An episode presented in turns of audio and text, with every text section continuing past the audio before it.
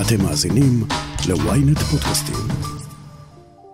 אני חושבת שאני עוברת טרור שאף אחד במדינה לא. עובר כ- טרור. בימים האחרונים, כשאומרים יפה בן דוד, המילה הראשונה שעולה לראש היא שביתה. הנזק שנגרם למערכת החינוך הוא בגלל גם פקידי האוצר, בגלל יש מי ההתנהלות שיגידו שלהם. שהיא בוטה ומלווה שיח כוחני, אבל אי אפשר לערער על הסמכותיות שהיא. מביאה ועוד איתה. המורה לחינוך. גופני מירוחם, שהפכה לאישה הראשונה שנבחרה לתפקיד מזכ"לית הסתדרות המורים, הפכה לשם מוכר בכל בית בישראל, ורגע לפני הראשון בספטמבר נצלול לתוך דמותה של האישה המדוברת במדינה. אני רון טוביה, וזאת הכותרת.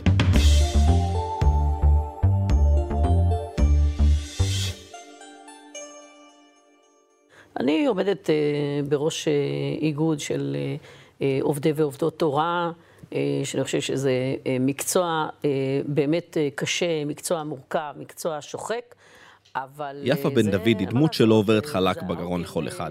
מצד אחד והעוגן של- הכוחניות שלה במאבק עובדי ההוראה מול האוצר, הפך לסמל להערצה עבור תומכיה, ומהצד השני הרימה על עצמה לא מעט אויבים ומתנגדים. תמר טרבלסי חדד, כתבת החינוך של ynet וידיעות אחרונות, איך הפכה מורה לחינוך גופני שכיהנה בתפקיד פחות מעשור, לדמות כזאת שמשפיעה על סדר היום הציבורי? יפה בן דוד מתחילה את הקריירה שלה כיושבת ראש סניף הסתדרות המורים בקריית גת. וכבר שם היא בלטה בנחישות שלה, באכפתיות שלה, להגן על מורים, והיא פרצה לתודעה הציבורית כאשר אה, התחילו לנסות ליישם את אה, רפורמת אופק חדש. היא מאוד התנגדה לרפורמה הזאת, היא סחפה אחריה המון מורים ומנהלים, היא ניהלה מאבק מאוד נחוש, עד שבשלב מסוים היא אפילו התמודדה מול מזכ"ל הסתדרות המורים אה, באותה עת, יוסי וסרמן. עד אז כל מזכ"לי הסתדרות המורים היו גברים, למרות שמרבית אה, המורים הם מורות. היא התמודדה מולו והפסידה. בשלב מסוים הוא הצליח לשכנע אותה להצטרף אליו. היא קיבלה אה, תפקיד מסוים בהנהלה, וחדלה מהמאבק וההפגנות שהיא ארגנה נגד רפורמת אופק חדש, ואפילו סייעה ביישום שלה. השלב הזה יצר משבר אמון מאוד גדול בקרב המורים שהאמינו בה והלכו אחריה, והייתה אכזבה מאוד מאוד קשה. בן דוד אמרה שהיא עשתה את זה כדי לשנות מבפנים, ואת ההזדמנות לשנות באמת מבפנים, היא קיבלה לאחר התפטרותו של וסרמן ב-2016, בשל הסתבכותו בפלילים. היא מונתה למזכ"לית הזמנית, ובבחירות שנה לאחר מכן נבחרה לתפקיד באופן רשמי. לדעתי קורצה מחומרים של מנהיגה, באמת אכפת לה, והיא אה, אה, אהודה מאוד על המורים. כשהיא מגיעה לבתי ספר וכנסים, הם מאוד אוהבים אותה, מבקשים להצטלם איתה בפורים. עשרות או מאות התחפשו ליפה בן דוד, כי הם רואים בה מין אה, גואל או מושיע. היא הצליחה לשקם את אה, משבר האמון, הם מאמינים בה, הם מקשיבים לה. היא אומנם דמות שנויה במחלוקת, אבל אנחנו נשמע פעמים רבות אה, עובדים במגזרים שונים שאומרים, הלוואי שיפה בן דוד הייתה יושבת ראש ועד העובדים שלנו. שלום, נעים מאוד, אני יונה קנינו, מנהל אשכול יעקב בירוחם. בכדי להכיר לעומק את בן דוד, חזרנו אל יונה קנינו, מנהלת בית הספר בירוחם שבו עבדה בן דוד בתחילת הקריירה. היא מכירה אותה עוד מהימים כקולגה בחדר המורים, ואחר כך כמנהלת מעליה. קודם כל, היא נישאה לבן ירוחם, משה בן דוד היקר, שהוא היה איתנו גם בחבורה של בני עקיבא, שהיינו נפגשים כל הזמן בסניף. היא הכירה אותו, נישאה, והם עברו לגור בירוחם. היא תמיד ריכזה את כל הילדים במגרש, הפעילה אותם ביד רמה, וגם כתושבת ירוחם אני רוצה לומר שהיא באמת זכורה כאישה בעלת מאור פנים, תמיד מחייכת, מאוד לבבית, מדברת בגובה הלב, שום התנשאות לא הייתה אצלה. קנינו הייתה הראשונה לזהות אצל בן דוד כבר בימיה כמורה את יכולת המנהיגות שלה, את לקיחת היוזמה והראש העסקי והפוליטי. היא עבדה דרך המתנ"ס ולקחה כל מיני פרויקטים פה ביישוב של כמו חברת, אם אני זוכרת, חברת ניקיון וכל מיני יוזמות שונות. היא היה לה את זה, ראו, ראו שיש לה את זה. אני לא, לא הופתעתי שהגיעה לתפקיד שהיא נמצאת בו היום. כשאני מסתכלת עליה, כמה כוחות ועוצמה צריך שיהיו לה כדי להמשיך ולשגרר נאמנה את כל הציבור הרחב של עובדי ההוראה, אני מצדיעה לה. ויאמר לזכותה, כי כשיש לחצים של הורים, של משרדים, חלק מהמשרדים בממשלה, אז זה, זה לא פשוט. אבל אני חושבת שיש אה, באמת המון הערכה, אני שמחה שגם מצד אה, אה, משרד החינוך, שאני יודעת שבקשר טוב עם השרה והמנכ"לית, וגם מצד, ברור, עובדי ההוראה, אז אני מאחלת לה באמת המון בריאות והצלחה וכוחות להוביל את כל מה שצריך למעננו. ונאחל לך יונה, שנת לימודים מוצלחת. תודה רבה. תודה רבה, אמן ואמן, כל טוב.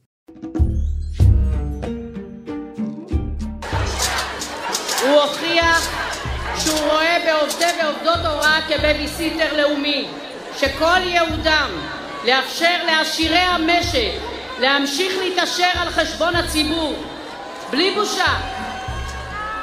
אז כן, מדובר בשחקנית פוליטית שזיהתה את השטח כבר בגיל צעיר, וכנראה סימנה מטרה, ואפשר לומר שהיא די משיגה אותה.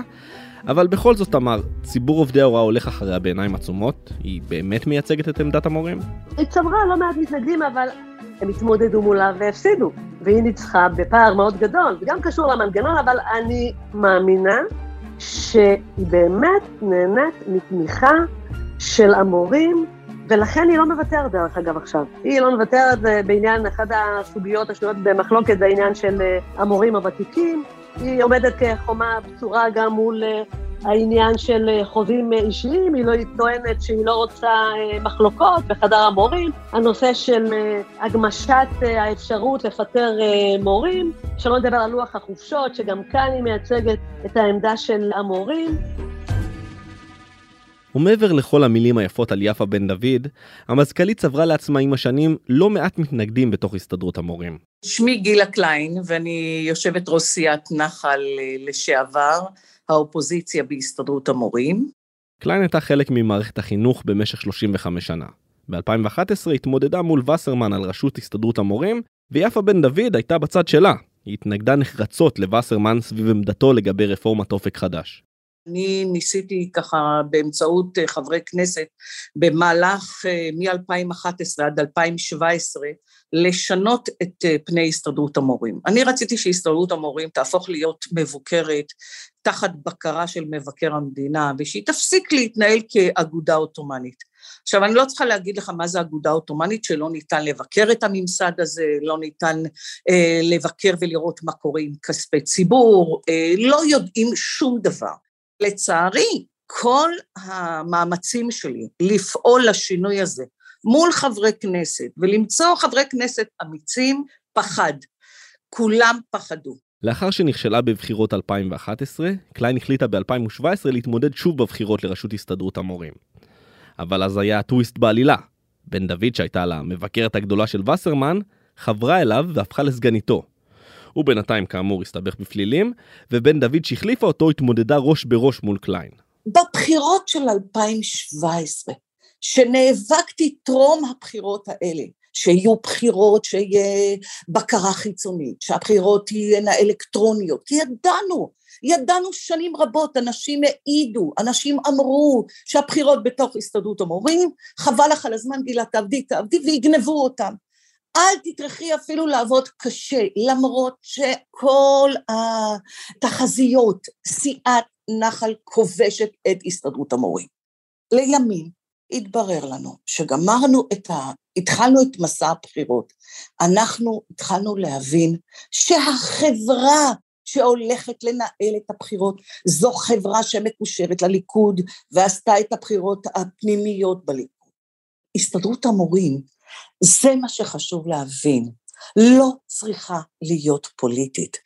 ואני קיבלתי החלטה שאם אלה יהיו הבחירות, ואלה יהיו פני הדברים שאותה חברת בחירות שעשתה לנו את הבחירות, אותה התנהלות שהייתה, היא לא יכולה להיות.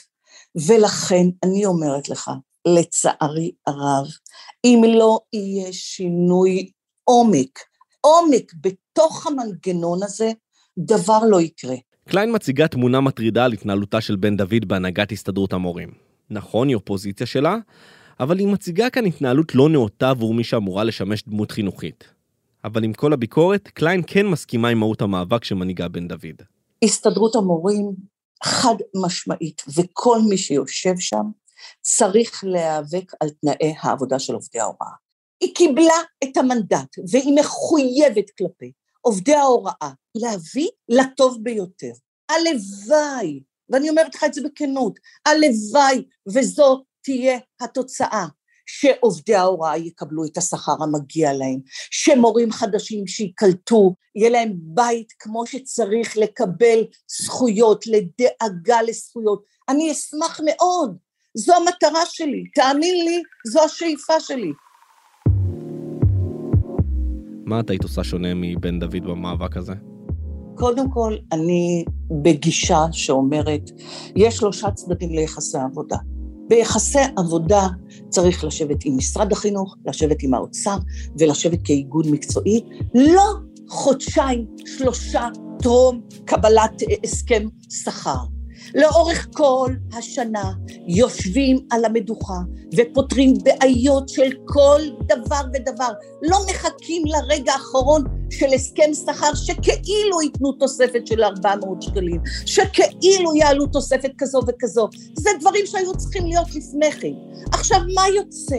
שכל הזמן אנחנו מגיעים לרגע האחרון ובסוף האוצר עובד על עובדי ההוראה ואז היא תצא בצהלולים, איזה הסכם נהדר ואתה לא מבין איזו פגיעה ובכי לדורות. הלוואי ואני אתבדה. אני אומרת לך את זה בכנות. הקטע של התוספת שכר זה לא העיקר בנושא מערכת החינוך. אני מדברת איתך על מצוקה קשה, קשה של עובדי ההוראה. אני מדברת איתך על הכיתה. הכיתות הצפופות, תאמין לי, יש מורים שאין להם אפילו כיסא ושולחן בחדר המורים. לשתות לא מספיקים לשתות. תנאי העבודה שלהם, אם זה בבחינות הבגרות, אם זה בלחץ של אה, הערכות שצריכים לעשות לאורך כל השנה. אין היום תנאים כמו שצריך במערכת. אבל אני גם מצפה, ואני אומרת לך את זה, זו הייתה הגישה שלי. עובד הוראה לא טוב לא יכול להמשיך להיות במערכת.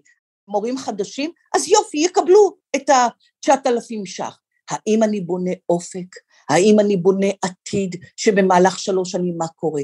מה קורה אחרי חמש שנים לאותו מורה? האם אני אה, מסליל אותו בדרך נכונה?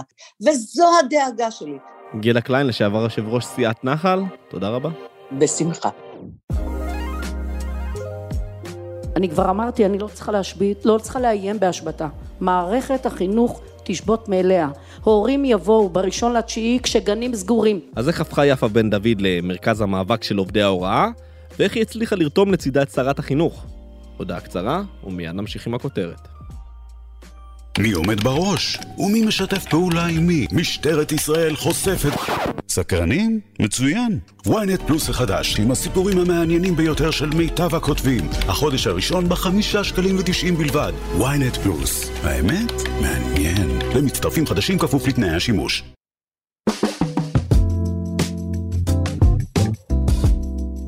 המדינה רצתה הידברות, ובית המשפט, בית הדין קבע, יהיה משא ומתן, לא הידברות. הגרירת הרגליים שהייתה אה, ממדינת ישראל אה, כלפי ציבור עובדי הוראה היקר, שגזלו אה, על ידי... תמר, בחזרה אלייך, שמענו את הטענות של גילה קליין, ואנחנו יודעים שהמאבק אמור להיות סביב המורים, תנאי השכר והמשבר העמוק במערכת החינוך. אז איך יפה בן דוד הפכה בעצם להיות המהות של המאבק? היא גם נגד ההורים, היא נגד האוצר. איך בכלל הגענו למצב הזה? אני חושבת שזה קשור לאופי שלה ולהיותה מנהיגה. יכול להיות שאם היה מזכ"ל או מזכ"לית אחרים, היו מגיעים לפשרות. ושרי חינוך לדורותיהם ומזכ"לי הסתדרות מורים לדורותיהם ידעו לספר איך ערב פתיחת אה, שנת הלימודים ויתרו והגיעו לאיזונים כדי לאפשר את פתיחת אה, שנת הלימודים בראשון בספטמבר, שהפך למעין אה, תאריך יעד מקודש. אני שוב חוזרת ואומרת, אני דיברתי גם עם אה, שר האוצר ואני אמרתי לו שאפשר להגיע להסכמות, אפשר, צריך פשוט רק להגדיל את התקציב שניתן. בכמה? מה הפערים? אה, הפערים אה, כרגע עומדים על בערך אה, כמיליארד. אנחנו באים בנפש חפצה מפה. אז זה פערים לא גדולים לפי מה שאנחנו... הפערים לא גדולים. הפערים, הצטמצמנו, הפערים לא גדולים. מיליארד שקל אני לא מוכנה. לא מוכנה, אבל יכול להיות שככל שמתקרבים לדקה ה-90, כולם בלחץ. היא אולי חוששת לאבד את המומנטום, אולי חוששת שבסופו של דבר כן יצאו צווי מניעה ובית הדין יתערב. אבל היא החליטה ללכת עד הסוף, והיא לא מתכוונת לרדת מהעץ הגבוה שעליו היא טיפסה. אתמול אנחנו אה, נפגשנו, שר האוצר, אנוכי וראש הממשלה. יצאנו מהפגישה כשהוסכם שהיום ישבו מנכ"לית משרד החינוך עם הצוותים המקצועיים, יחד עם הממונה השכר על השכר. ובן דוד הצליחה לעשות את מה שלא רבים בתפקידה הצליחו לפני כן, לרתום את משרד החינוך למאבק עובדי ההוראה מול האוצר. יכול להיות שבן דוד מנצלת לטובתה את העובדה ששרת החינוך יפעת שאשא ביטון גם מגיעה מתוך המערכת, במיוחד שלא שמענו התבטאות של השרה כנגד השביתה והמהלכים של בן דוד. לא אה, יעלה על הדעת שהיא לא נשמע ממנה אפילו משפט אחד שמדבר נגד השביתה. אני רוצה להזכיר שלקראת אה, סיום הקורונה היא נלחמה באופן אה, נחרץ במשרד הבריאות וטענה שחייבים לפתוח את בתי הספר, והתלמידים צריכים שגרה ומסגרת. מה קורה עם זה עכשיו? גם עכשיו התלמידים צריכים אה, שגרה ומסגרת, הם עדיין גוררים את השלכות הקורונה. היא שכחה את התלמידים. ואני רוצה לציין שגם האוצר בעד המורים. הם פשוט מבקשים לסיים את ההליך הזה בעסקת חבילה. נושא של חוזים אישיים שזה מאוד חשוב. לפטר מורים כושלים שזה מאוד חשוב. להתאים את לוח החופשות לפחות באופן חלקי בלי לפגוע במורים. אז זה לא שהאוצר נגד ומשרד החינוך בעד, זה לא העניין. וכבר ברור לכולם שגם לאחר שיחתם הסכם שכר, מערכת החינוך לא תהיה טובה יותר, כיוון שישנן בעיות רבות וקשות ששכר לא יפתור. תמר טרבלסי חדד, תודה רבה לך. תודה רבה. אז ברור לכולנו שתנאי העסקה של עובדי ההוראה צריכים להשתפר, וברור לכולנו שצריך להשקיע בעתיד ילדינו במי שמחנכים אותם. אבל האם הדרך של יפה בן דוד להשיג את המטרה אכן יעילה? אפשר להתווכח על כך. אבל מה שבטוח שעד פתיחת שנת הלימודים, כל המדינה תמתין למוצא פיה של יפה בן דוד.